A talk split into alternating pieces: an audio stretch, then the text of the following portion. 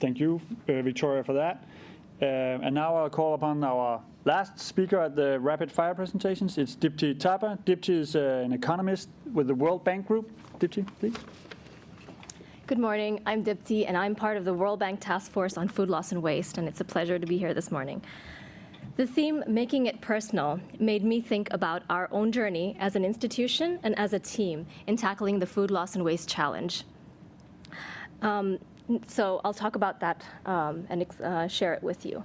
Not too long ago, a small team of us was asked to take on the food loss and waste topic.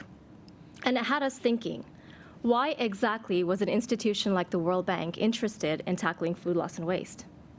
Now, the sheer magnitude of the problem, uh, we definitely appreciated that, and you've heard the numbers before. It's a trillion dollar problem annually, globally. Up to 1.3 billion tons of food is either lost or wasted along the value chain. Uh, but what really convinced us to take on this topic is the inextricable link between climate change and food loss and waste. We've heard that about 8% of global greenhouse gas emissions can be attributed to food loss and waste. We also know that food loss and waste can bo be both a mitigation as well as an adaptation strategy. In fact, a lot of our client countries have appreciated this and have included concrete food loss and waste measures in their NDCs.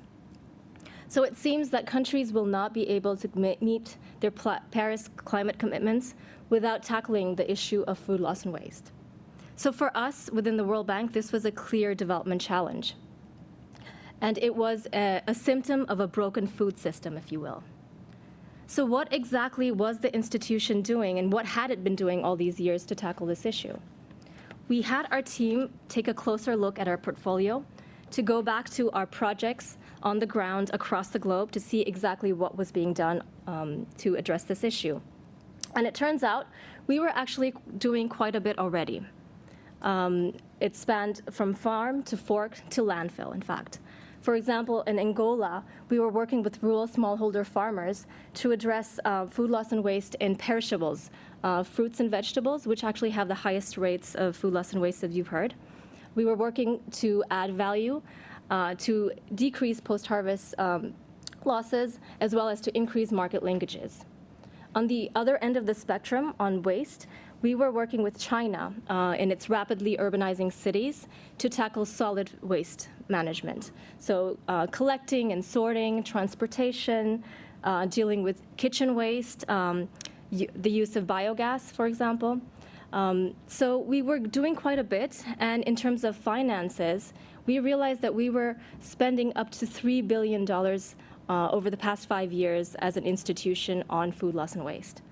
So this may seem like a, a large number, um, but what we felt as a team was that we weren't quite tackling the issue um, in a systematic uh, manner.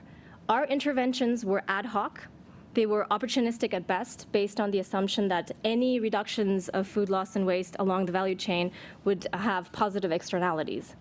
Um, there were clear gaps in our interventions, and we didn't understand the problem. We found, for example, that the thinking on the economics of food loss and waste was largely non existent. Um, for example, what were the drivers of food loss and waste? We also felt that, unlike any other development challenge out there, there was no clear process on how to facilitate action. For example, where were the largest losses happening? Which countries, which regions, which commodities? Uh, we didn't have an idea. Uh, what exactly were the policies that we needed to have the highest impact? Uh, we didn't know that either.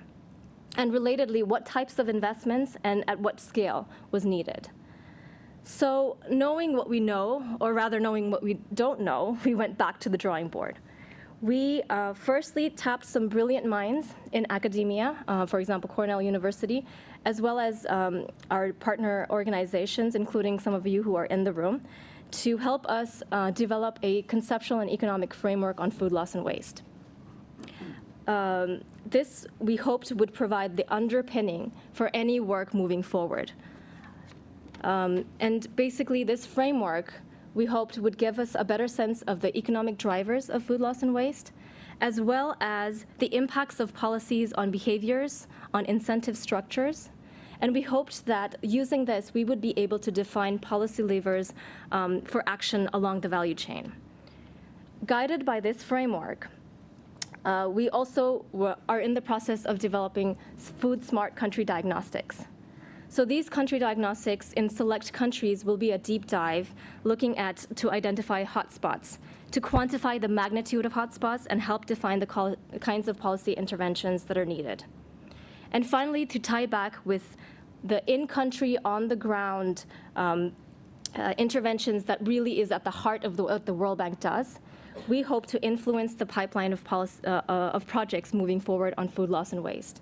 And, um, and hope that, that ne- next year I will be able to stand at a platform like this and be able to share a concrete plan of action that takes on a food systems approach, if you will, um, that links um, and analyzes the trade offs between food loss and waste and nutrition and climate change and food safety.